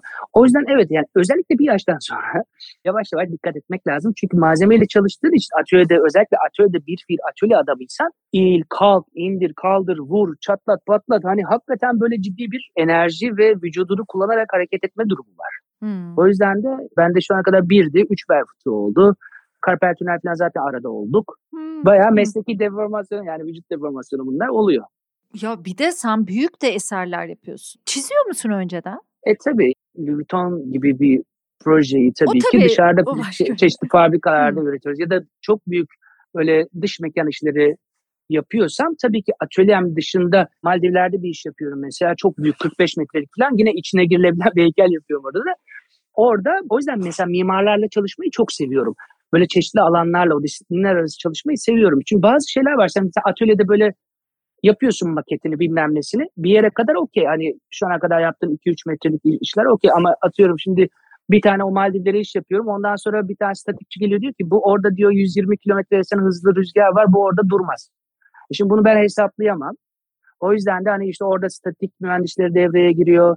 İşte mimarlar onlarla birlikte çalışıyoruz. Onun statiğini çözüyoruz, ediyoruz falan filan. O yüzden de o işler tabii ki dışarılarda yapılıyor. Yani benim atölyemde çıkarabileceğim işler değil. Ben genelde atölyede böyle maksimum 3-3,5 metre heykelleri çıkartabiliyorum. Hı hı. Senin şu yurt dışında galeriler tarafından da temsil edilme işine gelelim mi? Mesela Saatçi Londra'da eserleri hı hı. sergilenen ilk Türk sanatçı diye haberlerini gördüm. Öyle mi bilmiyorum ama sen beni yanlışsam doğru. Yani Öyle evet. haberler çıktı. Öyle. Evet o başlığı böyle normalde bu en en en başlıklarını çok sevmiyorum açıkçası. O zaman da o öyle bir başlık çıktı zaman açıkçası biraz böyle yüzüm kızarıp utanmıştım. Keşke böyle o koymasaymış diye. Çünkü böyle ilk Türk, ilk bilmem ne hani gerek olduğunu düşünmüyorum böyle şeyler ama evet ilk defa olan bir şeydi. Yani o anlamda kişisel sergi açan bir sanatçı olmuştum ve benim için çok güzel geçen bir sergiydi. O zaman çalıştığım galeri Sabiha vardı. Sabiha ile birlikte organize ettiğimiz bir sürü çok sevdiğim koleksiyoner arkadaşımın destek verdiği ve çok mutlulukla ve geri dönüşleri fazlalıkla döndüğümüz bir e, Londra sergisi olmuştu gerçekten. Benim kariyerimde de çok önemli bir etkisi vardır. Bir de sonrasındaki şöyle etkisi var. Tabii Londra'da saatçi galeri dediğin şey çok önemli bir şey referans, olduğu içindir. Tabii. E, evet o referans yani. mesela yurt dışında benim başka şeyler yapmamın kapısını açtı birazcık aslında. Tabii sen sonra Şangay'a gittin değil mi? Öyle pek çok tabii, tabii, tabii çok yani ülke gördüm. Tabii tabii Şangay'da büyük bir sergi yaptım, Singapur'da yaptım, Paris'te yaptım, Hong Kong'da yani bir, bir sürü bir alanda yaptım ve Türkiye'deki bir galerinin beni oraya götürmesi dışında yurt dışından gelen tekliflerin çoğunda tabii ki bu o dönemdeki saatçi galeri sergisinin çok etkisi oldu. Bir de Türkler almadı eserlerini. O da çok önemli bir şey değil mi? Yoksa Türk'ün Türk evet, çok önemli. şey evet, gibi tabii. Ben hep ona çok dikkat ettim biliyor musun? Yurt dışında da mesela çalıştığım galerilerde hep kurduğum cümle oydu. Bir şey rica ediyorum satılıp satılmaması önemli değil işlerimin ama eğer böyle bir alan yaratmak istiyorsak bu ülkede ya da bu şehirde lütfen kendi yerel koleksiyonerlerinize gitmesini sağlayın. Genelde hep öyle anlaşma yapıyordum. Yani çünkü uzun süredir Türkiye'de çok fazla sergi yapmıyorum. Yani hatta neredeyse kişisel anlamda bu 7-8 senedir yapmadım. Daha çok yurt dışındaki şeylere ağırlık verdim. O yüzden mesela burada da çok iş olmadığı zaman bazı Türk koleksiyonerler burada iş olmadığı için yurt dışındaki yabancı galerilerde sergilediğim işleri almak istiyorlardı ve orayla irtibata geçiyorlardı. Ama ben de hani bunu çok tercih etmiyordum. Çünkü uluslararası anlamda bir alan açmak için kendine koleksiyonerlerin de o anlamda uluslararası olması lazım. O yüzden de galerilere hep rica ediyordum ki kendi alanlarındaki kendi yerel koleksiyonerlerine öncelik vermelerini ki Sağ olsun onlar da onu yaptılar. O yüzden de yurt dışında çok fazla yabancı koleksiyoner oldu benim için. Peki sana bir giriş sorusu soracağım. Şimdi bu yayını mesela heykeltıraş olmak isteyen, ressam olmak isteyen ya da sanat galerileriyle çalışmak isteyen sanatçı adayları dinliyor diyelim ve çok şey de bilmiyorlar. Biraz onlara yönelik konuşsana. Şimdi ben görüyorum Mamut Art gibi projeler var. Base İstanbul var. Evet. Ne yapıyorlar? İşte genç sanatçılara bir çağrı yapıyorlar. Sen onlara eserlerinde başvuruyorsun. Daha sonra işte bir seçim yapıyorlar ve uzman çok güzel jüri üyeleri oluyor. Ben de jürideydim bu sene evet. Ha çok güzel oluyor. Yani mesela onlar jürilerde her sene değişiyor ki kimseye böyle bir ayrıcalık tanınmasın, Aynen. o insanlar bilinmesin diye jürilerde sonradan açıklanıyor. Çok daha demokratik bir şekilde seçiliyor. Çok geniş alanlarda hem sanatçılara hem halka hem koleksiyonerlere hem de sanat galerilerine e, bir bakın bu genç insanlar da geliyor deniyor. Ya sen daha fazlası varsa onları da söyle benim şu anda aklıma gelmeyen. Böyle oluşumlara bayılıyorum yani çok da önem veriyorum. Şimdi bunlar bir yol mesela. Başka nasıl bu insanlar hangi kriterlere göre e, belli galerilerle çalışacaklar? Sizler de bizlerin yayın ev evleriyle çalışmaları gibi galerilerle çalışıyorsunuz. Evet. Bazı dönemler belki size uymuyor bazı şeyler. Başka galerilere gidiyorsunuz. Yurt dışında çalışmak çok önemli. Nasıl ki ben bir kitap çıkarsam Hı-hı. yabancı bir dile çevrilmesi benim için önemlidir. E, ve işte başkalarının da okuması gibi gibi. Biraz Hı-hı. açtım işte sen anladın. Evet. Onu bize biraz anlatsana kendi dönemime baktığım zaman aslında bu kadar imkan yoktu gerçekten. Yani ben üniversiteye girdiğim zaman böyle hani çıkacağız da ne olacak acaba? Hani evet heykel yapacağım da bu iş nasıl yapılıyor? Ya da çıktığın zaman zaten 3-5 galeri vardı yani. Düşün müzemiz yoktu yani. Mezun olduğum zaman Çağdaş Sanat Müzesi diye bir şey yoktu İstanbul'da o anlamda. O yüzden çıktığın zaman birazcık böyle ne yapacağını bilemez haldeydin. Ama şimdiki gençler için gerçekten alan çok. Bir de mesela bir sürü galeri var ve galerilerin öncelikleri hep gençler olmaya başladı. Yeni nefes, yeni soluklar olmaya başladı. O dönemde tam tersiydi. Çoğu galeri ustalara yer vermeyi daha garantici buluyordu. Tabii. Çok böyle elini taşın altına koymak istemiyordu. Yani bunların tabii ki aralarından sıyrılan vardı. Mesela işte ilk galerim e, cami galerisiydi, cam galeriydi. Sevil'le çalışmaya başladığımızda üniversitenin sonundaydım, son sınıftaydım. O mesela bu gençlere o anlamda çok olanak sağlayan ve alan açan galerilerden biriydi ve ben onunla başladım aslında bütün bu profesyonel hayata. Ama yine de çok azdı bunlar. Yani e, şimdi bu alanlar çok fazla. Ama ben hep şunu söylüyorum kafasını sanata takmış bir genç bir şekilde sıyrılır diye düşünüyorum. Evet. Onun hiçbir şeye ihtiyacı yok aslında. Yani bütün hayatı bu olan adam zaten kendini bir şekilde bir yerde var ediyor ve kendini gösteriyor. Hı hı. Tabii ki bunun bir takım atıyorum evet Beyze katılsın, yarışmalara katılsın, kendini bir şekilde ortalıkta göstermesi lazım. Ama bunun için artık hakikaten çok fazla alan var. Ben bu sene herhalde 20 yerde falan jürilik yaptım. Çoğu gençlerle ilgili yarışmalar işte Beyzli onlar bunlar ya o kadar çok alan var ki. O yüzden kendini gösterebilecekleri çok yer var. Evet ve Instagram bile sosyal medya bile bir alan e, aynen. aslında. Yani. Aynen öyle. Bir sürü galeri birçok genç sanatçısını Instagram'dan keşfetti. Böyle bir mecra var. Yani bunu kullanmak lazım. Ben size söyleyeyim şu anki sosyal medya alanı belki bir sürü alandan daha değerli. Çünkü artık seni Amerika'daki bir galeri de bulabiliyor. Hmm, doğru. O yüzden hani gençler için bence çok daha kolay bir dönem diye düşünüyorum. Ha, ne olabilir? Şöyle bir durumu olmuş olabilir. Rekabet biraz daha artmış olabilir. Eskiden mesela üniversiteden mezun olurken diyelim ki 40 kişi mezun oluyorduk o sene. 3 kişisi devam ediyordu sanat yapmaya. Hmm. Çünkü öyle bir alan yoktu. Hmm. Herkesin para kazanması, yaşaması lazım. O yüzden bazı arkadaşlarımız mesela tiyatro dekoru, dizi film dekoru yapmaya başlıyordu heykelden mezun olanlar. Onlara evrilmeye başlıyorlardı. Sadece sanat yaparak geçinen atıyorum 2-3 kişi kalıyorduk biz. Ama şimdi öyle değil. Şimdiki mezun olan genç direkt bunun şeyiyle e, mezun oluyor. Ya acayip alan var ben sanatıma devam edebilirim. 40 kişinin 40'ı da artık sanat yapmak üzerine bir fikirle mezun oluyor. O yüzden de ne olabilir? Bir tek rekabet artmış olabilir. Ama bu da iyi bir şey zaten. Tabii. Ya ben koleksiyonerlerin bile gençlere daha büyük ilgi duyduğunu düşünüyorum e, bir öyle. taraftan. Aynen öyle. Değil mi? Çünkü e, erken keşfediyorsun. Öyle. Belki iyi bir yatırım yapıyorsun. Evet. Hatta sergilerde falan son zamanlarda onu söylüyorum. Ya zenginler gitmesin de biz biraz nasıl eser alacağız değil mi yani? Benim gibi insanlar. Çok tanınmış bir heykeltıraşın, ressamın resmini almam artık çok mümkün olmuyor ya. Yani hı hı. benim evet. kazancımla ilgili bir şey o yani yoksa hani çok isterim ama ya diyorum ki genç ve benim içime sinen beğendiğim bir şey de ben alayım. Sen diyorsun ya zanaatten sanata geçen şey nedir? O siz üniversitede öğreniyorsunuz ya. Bizler de bakan insanlar olarak bence onun hissini öğreniyoruz sonuçta. E, baka baka göre göre müze geze geze sergi e, baka öyle. baka değil mi? O hissi bulduğumda ben almak istiyorum. Bakıyorum o en erken bir de basın gösterimine gidiyorum. Onda bile almış oluyorlar ya. Nasılsa bitiyor yani. Vallahi e, ya ben de öyle. Ben de genç sanatçıdan çok iş almışlığım var yani.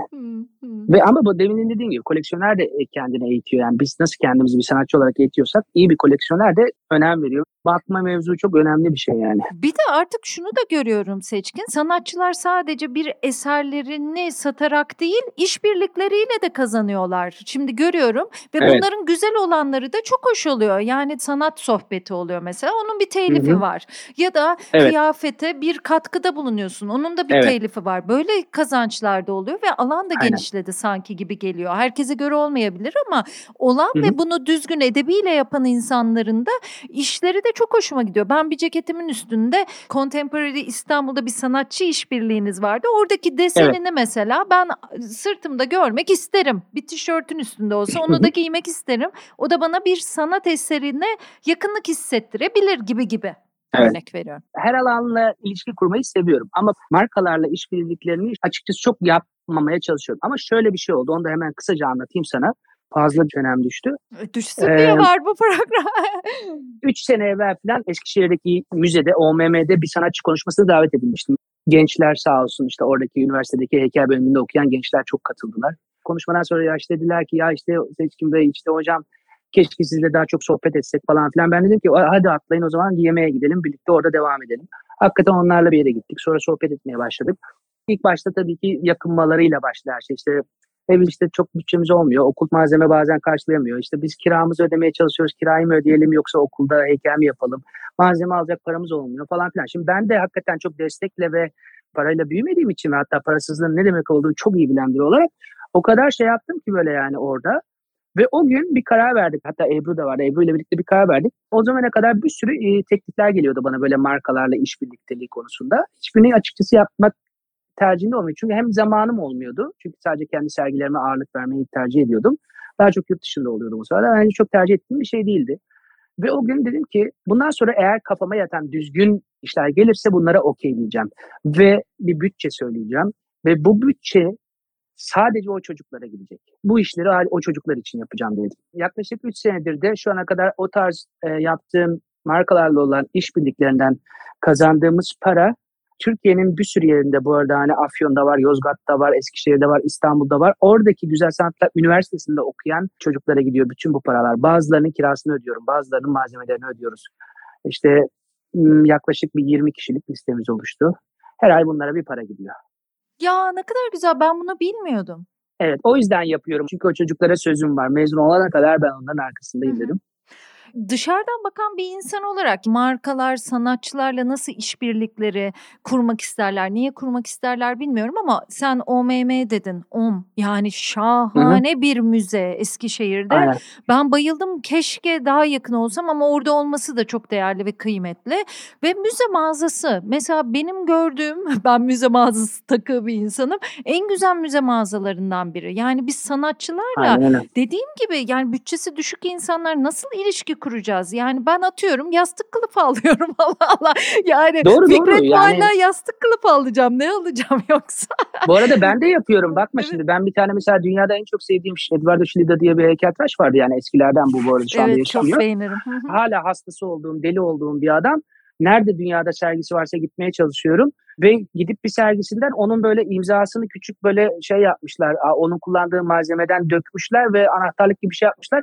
Gidip onlardan aldım yani yeter ki bir tane şildem olsun falan diye. Anladın mı? Yani e, o ulaşılabilir. Yani tabii ben de aynı şeyi düşünüyorum tabii ki. Yani o anlamda da şey yapmıyorum. Mesela atıyorum biz İstanbul Modern'le bir proje yaptık. İstanbul Modern işte benim müzede olan işimi bir ipek şala dönüştürdü. Onun üzerine bastı Vakko ile birlikte. Onlar bir satışa sundu mesela.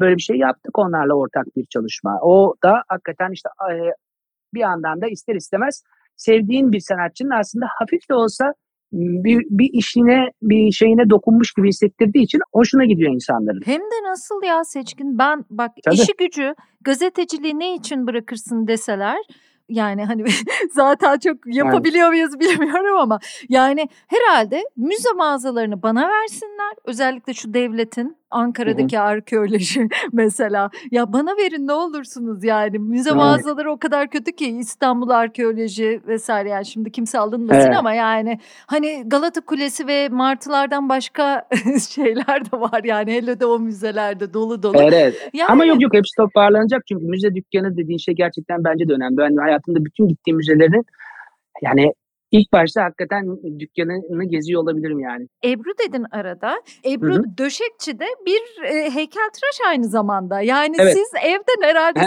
full sanattan bahsetmiyorsunuz değil mi? Yani o da çok eğlenceli, çok tatlı bir insan bu arada. Ebru'yla tabii ki bir sürü bir şeyden bahsediyoruz ama ciddi bir böyle Saçma sanat... bir soru oldu da yani ikinizin de heykeltıraş olması çok acayip. Sanattan bol bol konuşuyoruz gerçekten. Yani genelde böyle şey yaparlar insanlar. Yani iki tane sanatçının özellikle iki tane aynı alanda çalışan sanatçının zorluğundan bahsederler.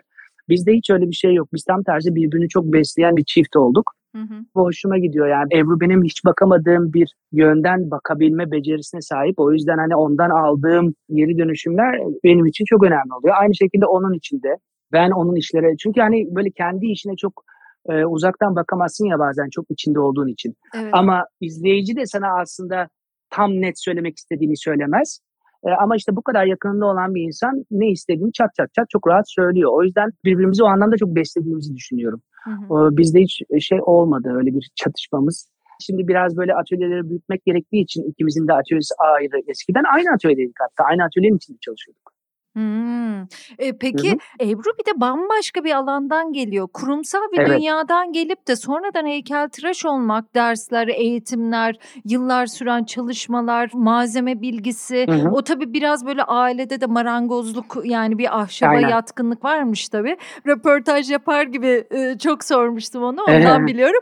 Yani o kurumsal dünyanın getirdiği dönüşüm, farklı bakış da etkilidir herhalde. Aynen öyle. Değil mi Ben de öyle düşünüyorum. Hımm. Kesinlikle. Evet, evet. Ben de öyle düşünüyorum açıkçası. Bu arada o malzeme bilgisi yani sizin hayatınızda başka şeylere nasıl yansıyordur onu da merak ediyorum. Mesela Günnur Özsoy o da çok Hı-hı. çok sevdiğim bir heykeltıraş ve hakikaten çok matrak bir kadındır. Çok severim evet. yani hani onunla, onunla birlikte olmayı, vakit geçirmeyi.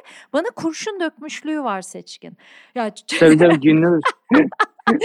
Çünkü malzemeyi biliyor yani ben. Gündür mü döktü Allah'ım? Gündür döktü. Süpermiş. O anlamda da yetenekli insanlarmışsınız gibi geliyor. Ya valla işine yarıyor hakikaten. Bir de ben hani böyle o el becerisi falan filan durumunda mesela Ebru'ya sorsan Ebru çok mutlu o konudan. Çünkü hani biz hayatımızda ne bir muslukçu çağırdık ne elektrikçi çağırdık. Her şeyi ben kendim evde hallediyorum. Bir de meraklılıktan evet. da geliyor tabii. Çatıya ne kaplanması gerektiğini bile biliyorum yani. Ya, o yüzden o malzeme bilgisi yaşam içerisinde gerçekten işe yarıyor. Bunu da birçok kez görmüşüzdür yani. Peki senin biliyorum ki hastalıklarından, günlük yaşamından esinlenerek bir takım e, serilerini yarattığını. Peki nelerden besleniyorsun gibi klişe bir soruyu şu manada sormak istiyorum. Ya bir heykeltıraş nelerle nelerle ilgilenir ya da ilgilenmelidir? Yani sosyolojiden felsefeye, ne bileyim günlük hayattan başka bir şeylere bakarak en sonunda o eseri ortaya çıkartıyorsunuz. Biz onu nasıl yorumlarsak yorumlayalım değil mi? Sen neler nelerden besleniyorsun? Yani ben açıkçası ilk başta gerçekten üretmekten besleniyorum. Yani bir şey üretmek bana yeni bir şey üretmeyi getiriyor. O yüzden atölyeden çok besleniyorum. Dünyayı takip etmekten, nerede ne sergi varsa gidebiliyorsam gidiyorum. Ee, yine Kuzguncuklu ustalardan biri hep şey demişti. O kadar çok bakacaksın, o kadar çok sergi göreceksin ki ne yapmayacağını bilmek için demişti. Hmm. Seyahatler görmek beni besliyor. Ama ilk başta gerçekten aslında atölyede olmak beni çok besliyor çok kendi hayatından meselelerle yola çıkan ve doğallığıyla o işleri ortaya çıkaran biri olduğum için ha bu da çok megalomanca bir şey değil hani benim hayatımda dert edindiğim bir şey. Sonuçta atıyorum bütün bu sosyolojiden ya da siyasetten oradan buradan hayatın bana getirdiği bir dert oluyor ve benim derdim dünyanın birisinde başka birinin daha derdini olduğunu biliyorum. Ben Mevlana ile çok ilgiliydim liseden itibaren. O yüzden de Mevlana'nın lafı üzerinden bu birden bütüne meselesi ortaya çıktı. O katmanlar aslında oradan gelmeye başladı. Yani her bir katman oluşuyor, oluşuyor, oluşuyor, yan yana geliyor ve bir, bütün oluşturuyor. Biraz kelebek etkisi gibi. O yüzden o birden bütüne lafını seviyorum. Benim derdimin de birilerinin daha derdi olduğunu biliyorum koleksiyonerler bir sanatçıyla tanışmak ister, oturup sohbet etmek ister ya. Evet. Ben de işime belki koleksiyonda katmış insanlarla oturup arkadaş olup sohbet etmek istiyorum. Çünkü o işi alırkenki duygularını belki diyorum, nasıl baktıklarını belki benim herhalde şu ana kadar kaç tane işim alındıysa ve kaç koleksiyoner varsa yüzde doksanı arkadaşım olmuştur yani. Başka türlü baktıklarını bildiğim için nasıl yaklaştıklarını dinlemek falan hoşuma gidiyor. Hiç bakmadığım bir alandan onların gözünden bakma fikri hoşuma gidiyor. Ya çok güzel söyledin. Disiplinler arası çalışmaktan dediğim gibi çok. Yani bir mimarla birlikte bir proje yapmak, onun olaya nasıl baktığını görmek, izlemek, o süreçlerde yol almak beni çok besliyor. Ama en salt atölyede olmak ya birden bütüneyi iyi ki söyledin. Benim derdim, benim düşüncem, e, kimin nesine ki diyorsun. Ama aslında senin derdin mutlaka birilerinde de var. Ona bulduğun çözüm bizim de işimize yarayabilir. Ya da onu ifade ediş biçimin bizim de işimize Hı-hı. yarayabilir. Rahatlatabilir Aynen ona öyle. bakmak, onu görmek. Birisi daha bunu hissediyor Hı-hı. dersin. Her şeyi bırak. Aynen öyle. Bir de ben soyut heykelle uğraşıyorum üniversite 2'den itibaren soyut iş yapmaya başladım. Çünkü hani bu alanın benim için çok uçsuz bucaksız bir alan olduğunu ve daha beni heyecanlandırdığına karar verdim. Normalde daha hani kolaymış gibi gelir insanlara soyut işler yapmak ama gerçekten çok daha zor olduğunu düşünüyorum. Bir de hep şey derdi var yani bir sürü bir nedeni var soyutla uğraşmanın ama bu konuyla ilgisi olduğu için söylüyorum.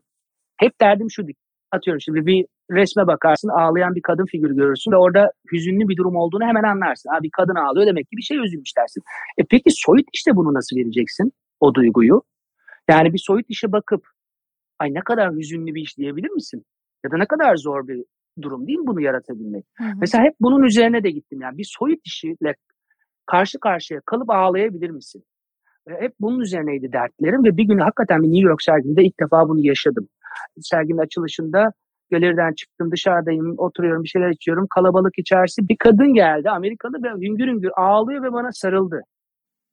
ve dedi ki yani şu karşıdaki beyaz işinizin karşısına geçtim nedenini bilmiyorum ağlamaya başladım ve sizinle tanışmak sarılmak istedim dedi. Hmm. İlk defa orada bunu karşılığını gördüm. Orada bir dert edinmiştim ben. Hypochondriac serginin ismi. Ben, bende çok komik bir hastalık hastalığı var. O hastalık hastalığı üzerinden bir sergi yapmıştım ve bu hastalık hastalığı derdimi çözmek üzerine bir sergiydi o. Çünkü hastalık hastalığına beni getiren şeyin ne olduğunu buldum. İşte o sosyolojik yapı, belki içinde bulunduğum durumlar falan filan. Kadın da belki onu yakalamış oldu, gördü. Hmm, çok Aynı duyguya belki o da sahipti. Birinin derdimin bir noktada hatta dünyanın öbür ucunda birinin daha derdi olmuş olduğunu orada çok net gördüm yani. Ya zaten sana heykellerinizi üç kelimeyle özetlesiniz gibi bir şey sorulmuş bir röportajında. Sen az laf, yaşam ve samimiyet demişsin. Ama ben de genellikle senin eserlerin bir neşe yaratıyor. cinlik diyeyim yani. Hani bir cinlik vardır ya. Ben de hep o hissi yaratan eserler Evet oluyor. bazı işlerde evet öyle cinlikler var hakikaten. Ama hani bu da dediğim gibi böyle cinlik olsun diye yaptığım şeyler değil ama senin dediğin gibi sonra yaptıktan sonra dönüp baktığımda hakikaten birazcık o alanda böyle oynaştığımı görüyorum ben de. Ama her işte değil ama bazı işlerde var hakikaten. Peki teknoloji. Senin için çok önemli herhalde. Senin de sürekli teknolojiyle güncellenen bir yaratım sürecin olduğunu düşünüyorum. Geçmişe dönüp sanat tarihine baktığın zaman teknolojinin de sanatla çok doğru orantılı ve paralel yürüdüğünü görüyorsunuz. Hı hı. Sanatımda da bunu kullanmayı seviyorum. Fabrikasyon bir şeyden bahsetmiyorum. Sadece olanaklarını kendi adına nasıl kullanabileceğinden bahsediyorum. Zaten teknolojik herhangi bir yapılanma emin ol hiçbirisi sanat için ya da sanatçı için çıkmadı. Hmm. Video kamera diye bir şey çıkardılar. Sanatçılar video art yapsın diye bir çıktı. Değil tabii ki. Ama sanatçı o anki teknolojik gelişmeleri takip eden ve sanatında kullanmayı seçen biri ise onu nasıl kullanacağı üzerinden bir yapılanma yapıyor sanatıyla ilgili. Ben de atıyorum şimdi lazer makinesi kullanıyorum işlerim, kağıtları, onları bunları kesmek için. Şimdi lazer makinesi heykeltıraşlar için çıkmış bir şey değil. Tekstil için atıyorum kalıp malıp çıkarmak için çıkmış bir makine. Hı hı. Ama ben alıp bunu kendi alanımda nasıl kullanabilirim ve işlerimle ilgili nasıl kendimce yol alabilirim, hızlandırabilirim alanında kafa yorup bunu buraya aktarıyorum. Hatta çok komik. İlk lazer makinesini aldığım zaman lazer satan adam e, tamirine gelmişti bir kere. Abi sen ne yapıyorsun bu makineyle? Tekstil işi mi dedi. Yok dedim tekstil işi değil. Ben heykeltıraşım. Ondan sonra kağıt işlerimi gösterdim. Bak ben bunları yapıyorum dedi. Nasıl yani? Bizim makine mi yapıyor ya bunları dedi. Şimdi orada doğal olarak başka türlü düşünüyorsun. Yani Tabii. sanatçı olarak o makineyi kendi alanında nasıl kullanabileceğini düşünüyorsun. Bir de şöyle bir algı var. Makine kullandığın zaman aslında ortaya çıkan işini birazcık böyle değersizleştiriyormuşsun gibi bir algı yaratıyorlar. Ondan hoşlanmıyorum. Tabii ki öyle bir algı yok. Bir tane sergimde mesela işte ben bu ilk kağıt işleri yapıyorum falan böyle birisi geldi. Bir tane de böyle çok çok çok kağıt kestiğim bir iş var yani. işin içinde böyle 50 bin kağıt falan var yani o kadar çok. Adam dedi ki ya Seçkin Bey dedi yani inanamıyorum sabrınıza dedi. Yani yüksek ihtimalle bunu bitirmeniz bir yılınızı falan almıştır falan dedi böyle. Ee, yani bunları bu kadar elle kesmek uzun süreç dedi. Yani açıkçası ben bunları elle kesmiyorum dedim. Yani uzun sürdü tabii ki ama dedim lazer makinesi de kesiyorum. Yapma ya dedi. bir anda şey gibi oldu yani. Hani iş orada değersizleşmiş gibi oldu anladın mı? Yapma ya. Yani böyle bir de yapma ya derdeki o titreşmeyi gördüm. Üzüldü herif yani. Oysa ben ona orada şey dedim. Evet 3 yılda kestim bunları falan desem çok mutlu olacaktı böyle. Tabii, tabii. Bir an a- öyle bir durum yok tabii ki yani. Hmm. Çünkü ben böyle hani taşı alıp karşısına yoğuntarak spontan çalışan bir sanatçı değilim. Ben başından sonuna kadar işin ne çıkacağını biliyorum. Baştan planını yapıyorum, kurguluyorum, bazen maketini yapıyorum ve sonucunda işin ne çıkacağını biliyorum. Şimdi kağıt işlerde de öyle. Aynı mantıkta tertemiz çıkmasını istiyorum. Evet elle kesebilirim bunları tek tek hakikaten. Ama 3 yıl sürer. Makineyle kesiyorum 3 ay sürüyor. Ve 3 yıl sürmüş bir şeyle makineyle kesmiş bir şey yan yana koyuyorsun. İkisi arasında hiçbir fark yok. Çünkü yol üzerinde süreç içerisinde bir değişime uğramayacak bu işler spontan bir şekilde. E Hmm. sonuç aynı. E o zaman oradaki atıyorum bir senede bitecek işle üç ayda bitecek iş varken ve sonuç aynı olacakken ve geri kalanını ben yaratımım için harcayacakken e neden böyle bir şey yapayım diye düşünüyorum. Şöyle bir sanatçı olsaydım okey şimdi taş yontuyorsun spontan başlıyorsun tam diyelim ki bir adamın işaret parmağını yapacaksın ve ileriyi gösteriyor. O sırada taş oradan kırılıyor damarına denk geliyor. Hemen orada diyor ki ya dur elini o zaman şöyle yapayım oradan geçireyim falan. Orada spontan kararlarla işleri değiştiriyor. Ama ben öyle yapmıyorum. Ben bir işe başladığım zaman yolda eğer gene de yanlış bir şey olursa o işi çöpe atıyorum bir daha başlıyorum sıfırdan. Hı hı, Ya da o iş üzerinde süreçte bir şey keşfedersem aa bak burası böyle yaparken ne kadar güzel oldu. Dur şurayı değiştireyim demiyorum. Dur burayı yeni bir işte bir daha yapayım. Yani yeni bir iş doğuruyor o iş. O yüzden de teknolojiyi tabii ki üretim sürecini hızlandırmak adına kullanıyorum. Hı. Ve bunun da işi değersizleştirdiğini hiçbir zaman düşünmüyorum. Bu çizdiğin eskizler var ya onlara da eskiz deniyor herhalde değil mi? Bir heykel için yaptığın işe de eskiz Evet. deniyor. Onlar Evet, bana evet. sanat eseri gibi geliyor. Onları saklıyor musun ya da koleksiyonere Hepsini veriyor saklıyorum. musun? Ha, ha. Yok yani şöyle, hakikaten çok çok onlara sahip olmak isteyen insanlar oldu. Hmm. Ama onlar e, benim maketlerim, eskizlerim falan filan. Onların hani bende kalması hoşuma gidiyor açıkçası. Ama hakikaten böyle Arada aşıranlar bile oluyor yani. Ho çaldık bir tane falan deyip beni arıyorlar sonra. İyi arıyorlarmış yani. Belki ileride yok, yok, arıyorlar. sergi falan da olur. Çok hoş olur aslında. Ya olabilir. O kadar çok biriktik yani. Bir gün dediğim gibi sen de gelirsen atölyeye göreceksin. Bir baktım hakikaten bir sergilik malzeme çıkmış. Gerçekten olabilir. Bak sen de bunu dillendirdiğin için böyle bir şey bir sergi düşünülebilir yani. Ben çok seviyorum. Bir sanatçının eskizini Hı-hı. bazen almayı tercih edebilirim. O sanatçı defterleri vardır ya. Yani beni onlarla bırak evet, ben, ben birkaç de. gün yani o beyni nasıl işliyor, nasıl çalışmış, Hı-hı. ne düşünmüş. Çok da hoşuma giden bir şey. Ben de öyle. Ben de gerçekten seviyorum. Peki şunu da merak ediyorum. Sen soyut eser yapıyorsun hı hı. Evet. ve soyut eserleri gelen yorumlar, e, izleyici bakışı tabii ki daha başka. Daha hı hı. biraz değişik. Sen açık olduğunu da söylüyorsun zaten. Mesela ben o eser hakkında ne hissettim? Belki sana onu anlatırken senin hiç yaparken düşünmediğin bir şey söyleyeceğim Aynen. ve o senin hı hı. hoşuna da gidebilir. Sana yeni bir pencere de açabilir. İleriki işinde onu da kullanabilirsin. Tamamen Ama öyle. bazı şeylerde ayıp gibi gelebilir. Mesela siz sanatçılara öyle gelen şeyler var mıdır? Misal şu bilmem kime benziyor ya da şuna benzemiş mi ayıptır? Ayıp gelen hiçbir şey yok mudur? Her şey söylenebilir mi? Nedir hmm. rahatsız edici şey orada? Bence orada önemli olan samimiyeti be. Yani hmm. samimi olduğu hmm. sürece ben her şeyi kabul ediyorum zaten. Ben işte Amerika'da bilmem nerede bir sanatçı görmüştüm. Çok yakın bir düşünme biçiminiz var diyor. Mesela ben o sanatçıyı bilmiyorum. Aa hadi ya hemen ismini yazsanıza bir bakayım merak ettim diyorum. Hani öyle bir alınganlıklar falan bilmemler yapmıyorum ama samimiyeti de çok doğru orantılı. Bazıları böyle tamamen hani seni böyle iğnelemek ve hani beceremedin, lanet olsun yapamamışsın, sen de şunu diyor falan hani böyle o, o duyguyu anlıyorsun zaten. O, o duyguya yaklaştığı zaman ben çünkü çok insan severim ve böyle tanıyan beni bilir. Ben böyle hani gerçekten kendi içinde heykelini yapardım. Dışarıdan baktığınız zaman böyle acayip iddialı bir tip gibi gözükebilirim. Hani yaptığı işler dolayısıyla ama hiç öyle iddiası olmayan tamamen heykeli hayatın odak noktası yapmış ve bununla yaşayan bir sanatçıyım. Atölyede girerim çıkarım. O yüzden hani sadece o samimiyetsiz yaklaşımlarla bir cümleler kurdukları zaman kızıyorum. O yüzden bana her şey söylenebilir yani. Ben o anlamda açığımdır. Yani çok rahat eleştirebilir. Dozu ve yaklaşımı çok önemli. Hı hı. Dinlerim yani. Dediğim gibi ondan da bir şey alacağımı bilirim ama o samimiyet ve dozu önemli. Ya şey için sordum özellikle bu soruyu. Eleştirel yorumlar, ne bileyim Instagram postundan tut da kitaplara kadar okumaya çalışıyorum. Tabii tabii. E, şey de görüyorum. Türkiye'de sanatı anlamamakla ilgili izleyiciye yüklenen bir mana da görüyorum. Tamam, hak da veriyorum. Hepimiz keşke daha çok sergi galeri gezmiş olsak. Belki daha genç yaşımızda, çocuk yaşımızda okullarda bunun eğitimini alsak da daha düzgün bakabilsek. Ama Ya tabii ki ben de öyle düşünüyorum. Evet, bunu yapmadan da bazen de hani şey oluyor. X sanatçının bilmem ne eserini anlamayanlar, önünde selfie çektiren ya da bilmem ne yapanlarla Hı da dalga geçiyoruz ama aslında zaten biz o Yo, eğitimi verdik mi diyorum. Ya tabii Ben ben, de biz diyorum. hakikaten. Evet evet. Bunu senin için için de söylemiyorum. Tabii tam kendim tersi de, ama. Ben, evet. ben sen söylüyorum tam tersi de bazen iyi bir şey olduğunu düşünüyorum. Çünkü dediğin gibi böyle bir sürecimiz, böyle bir tarihimiz, köklü bir sanat tarihimiz ve alışkanlıklarımız yokken Yok. Hmm. Ondan bunu anlamasını beklemek çok saçma. Önemli olan onu reddetmeden ona anlatmak ve evet. öğretmek, bilgilendirmek. Yani o yüzden sanatla şu an için Türkiye'de yapılan bir şeyle nasıl ilişki kuruyorsa kursun bir şekilde kursun. Önünde selfie de çektirsin. Ama bir ilişki kursun. O ilişki onu mutlaka bu nedir cümlesini kurdurtacaktır. Hı hı. Ondan sonra da araştıracaktır yani hani sanat nedir, sergi nedir, sergi nerede oluyor, dur şuraya da gideyim dur. O yüzden ben hiç bunların da önemli bir şey olduğunu düşünüyorum ve hiç bu anlamda kimseyi de gerçekten küçümsemiyorum. Bazı koleksiyoner arkadaşlar da var işte diyorlar işte zamanında şunu aldım ama hiç de beğenmiyorum sonra.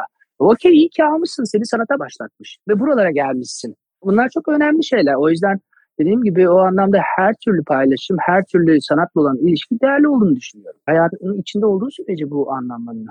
Bihrat Mavitan'dan bahsettik demin. Hı hı. O mesela heykellerin kullanılabilir olmasına da anlam atfediyor, seviyor da diye e, aynen, düşünüyorum evet. değil mi? Hani konakta aynen onun öyle. bir eserine gevrekçi geliyormuş, zincirini bağlıyormuş evet. mesela akşamları evet, evet. gidiyormuş. Yani orada simitini satıyor sonra çalınmasın diye esere bağlıyor. Çocuklar üstüne çıkıyor, millet geliyor orada fotoğraf çektiriyor. Onunla ilişki kuruyorsun. O da başka bir şey. Bazısını e, görünce evet. korkuyorum bazen heykel üstünde insanları ama aslında ilişkimizin daha düzenli düzelmesi lazım. Ben yıllar evvel üniversitedeyken bir sempozyuma katılmıştım. Değirmendere'de İzmit'in küçük bir beldesi bu. Ahşabı yine meşhur. Ahşap heykel sempozyumu yapıyorsun. Ve bir ay orada kalıyorsun. Onu yaparken oradaki küçük çocuklar böyle geliyor. Abi bu ne, abi bu ne, işte ne yapıyorsunuz siz? Onları bak bu heykel işte böyle yapıyoruz. Hadi gel yardım et, hadi biraz da sen yot. Heykel ne demek? Bak heykel şu demek falan filan. Böyle başladık ve oradaki çocuklardan yıllar sonra heykeltıraş çıktı. Çünkü hayatında ilk defa heykel denen bir şeyle karşılaştı o çocuk. Ve heykel nedir ona bir cevabını verdi. Hoşuna gitmeye başladı. E şimdi sen hayatında hiçbir şey görmemişken e hayatın içerisine nasıl alabilirsin ki? Şimdi biz etrafımızda yürüyoruz. Bir tane bile çağdaş heykel yok ülkede. E şimdi bunu hayatına alabilmen için devamlı görüyor olman lazım. Ve gördükçe de bunun sorusunu kabullenmen lazım. İşte o yüzden de hani bunu hayatın içerisine çok sokmak lazım. Peki sana son sorumu soruyorum. Son iki sorudur bu. Nasıl iyi heykeltıraş olunur? Ve diğer sorum Oy. Türkiye'de ya bence sen güzel öğretmen de olursun işte yani çünkü sen de çıraklıktan geldiğin için o bilginle daha iyi öğretirsin gibi de düşünüyorum. Şimdi burada ne kadarını anlatabiliriz o başka bir şey ama e, bir onu sözel olarak sana soracağım. İkincisi de Türkiye'de birlikte nasıl daha iyi yaşarız? Valla yani nasıl iyi bir heykeltıraş olur cümlesini kuramayabilirim. Çünkü belki ben de hala iyi bir heykeltıraş olmamış olabilirim. Daha iyi olacağım zamanlar olabilir. Çünkü kafamı bunun üzerine yoruyorum. Hı hı. Ama bu işi yapmak için ne lazım dersen ve bence gerçekten bir, herkes öyle görmüyor ama o konuda da ya genelde mütevazi olmayı severim ama bir konuda mütevazi değilim disiplin. Disiplin bence çok önemli. Yani herkes şey diyor, of ne güzel bir hayatım var işte böyle bohem bohem takılıyorsun, ilham gelince. Hiç öyle bir hayatım yok. Ben sabah 7'sinde kalkıyorum. 9'da atölye açıyorum. Haftanın 7 günü geliyorum, çalışıyorum, ediyorum, onu yapıyorum falan. Yani disiplin çok önemli ki bunu da dediğim gibi ustamdan aldım. Onun çok önemli olduğunu düşünüyorum. Ve tabii ki etrafa, dünyaya çok bakmak. Ya hayatının bu olması lazım. Bununla yaşayıp bununla kalkman lazım ya. Gerçekten. Ya ben gecenin üçünde üzerinde çalıştığım heykeli düşünerek uyanıyorum emin ol. Ya gerçekten gece böyle gözlerim açılıyor bazen durup dururken yok ya onu öyle yapmayayım falan diyorum. Sesli bir cümle kuruyorum falan gecenin üçünde uykudan uyanıp. Yani benim bütün hayatım bu. Ve herhalde bütün meslekler için böyle olduğunu düşünüyorum yani. Hayatın odak noktası olduğu sürece zaten o iş bir yere gidiyor. Evet. Ben düşünüyorum. Ve hani daha da gideceğini düşünüyorum. Bazen işte kariyerinizin zirvesinde falan diye bir cümle kurdular geçen. Ben kariyerimin zirvesinde falan değilim. Öyle bir zirve yok zaten. Olamaz da bir sanatçı için öyle bir zirve yok. Ya yani bu çok megalomanca bir şeyden bahsetmiyorum. Yani neye göre zirve? Belki de daha başındayım yani. Bilmiyorum ki. Hı hı. Hala her şey yeni başlıyormuş gibi bakma. Ha, evet bir şeyleri başarmış, bir yerlere gelmiş olabilirim ama içsel olarak ben her gün şöyle uyanıyorum. Evet yeni başlıyorum. Hı hı. Yaptığım bir iş varsa mesela o gün söylüyor işte bir buton yaptınız artık böyle muhteşem bunun şeyiyle yaşarsınız bir 6 ay. Olur mu? Ben onun karşısına geçtim böyle vay be çok iyi oldu ne kadar mutlu oldum falan deyip 3 dakika sürdü heyecanım. Ondan sonra Allah'ım atölyeye gitmem lazım daha çok çalışmam lazım falan daha iyi işler yapmam lazım falan oldum yani biraz bahsettik ya senin hayatının dönemleri de heykellerden ortaya çıkıyor. Ee, ne bileyim Hı-hı. işte lisede, üniversitede daha siyah giyindiğin, metal dinlediğin evet. bir dönemde siyah heykellerin var. Daha sade döneminde evet. beyazlar var. Daha Aynen belki öyle. neşeli ya da kızgın dönemlerinde onu ifade ettiğin renkler var. Kırmızılar, maviler. Daha büyüğü var, daha küçüğü var. Hayatınla Hı-hı. paralel gitmesi de çok işin içinde olmaktan belki de evet. kendinle yoğurmaktan bütün o işi. Aynen öyle. Benim hayatım hayatım bu yani. Türkiye'de birlikte nasıl daha iyi yaşarız? Valla benim ikinci odak noktam insan. İlki hakikaten heykel, ikincisi insan. Ben insan çok seviyorum. Ve hayatta hiç ne din, dil, ırk falan ayırmıyorum. Benim için hakikaten iki tane insan var hayatta. Kötü insan, iyi insan. Başka bir ayrımım yok. Hı hı. O yüzden de hayatımda heykelden sonra kendimce odaklandığım tek şey hakikaten iyi bir insan olabilmek ve etrafında da iyi insanlar görebilmek ve insanlarla her şeyi paylaşabilmek. O yüzden bence kendinden çok karşındakini düşünmeye başladığın zaman onun iyiliği üzerine doğallığıyla olacak bir iyi yaşam ortaya çıkacak. Birlikte var olmayı seviyorum. İyi olma duygusu bana çok iyi geliyor ki zaten biz Mevlana'sı olan bir ülkeyiz. Hı hı. Mevlana varken zaten bu ülkenin nasıl kötü olabileceği aklımın ucundan geçmiyor. Yani. Biraz dönüp ona baksak zaten her şey çözülecek konuklarıma böyle zaten severek davet ediyorum. Sevdiğim insanlar oldukları için de onlar kendilerini övemezler diye ben iyi şeyler söylemeye çalışıyorum. Övgü değil yani. Ben kendi... hiç evet. Evet. Yani Bu ama arada görsen mesela sen benim hakkımda bir şeyler söylüyorsun ya hoş hoş filan. Birbirimizi görmüyoruz şu anda ama atölyedeki halimi görsen böyle surat şey kızarmış vaziyetteyim. evet Yani kızarıyorsun bir de sen de. evet direkt utanıyorum yani. ya biliyorum. Ya tanıştığımız ortamda da o kadar gördüm ki arkadaş insanı böyle hemen anlarım. Ben de böyle bir tipimdir. Yani aa daha çok arkadaşımız olsun. Hadi arkadaş olalım falan. Sende de hemen o Evet. şeyi görmüştüm. Mesela çok hoşuma gitmişti. İyi ki de katıldın Seçkin. İyi ki de Ya nasıl ederim Yalçın ya. dinlettim sana. Kaç Valla bu arada iyi ki dinletmişsin ya. Gerçekten hani başından beri söylediğim benim gibi böyle insanların fikirlerini merak eden ve bunu birebir kendilerinden dinlemeyi seven biri olarak bu yaptığın şey tam benlik bir şeymiş. O kadar yani hala da dinliyorum daha bitmedi. Ama yani birçoğunu dinledim. Müthiş. Bayıldım yani. Ve acayip şeyler öğrendim ya. Gerçekten yani çok hoşuma gitti. Ellerine sağlık, ağzına sağlık, fikrine sağlık. Çok sağ ol. Ben de biliyorum böyle seçkini önden çalıştırdım. Çünkü buraya ben uzun zamandır onu konuk etmek istiyorum. Çalıştırdım dediğim hadi dinle seçkin. Bence çok seversin bunları diye.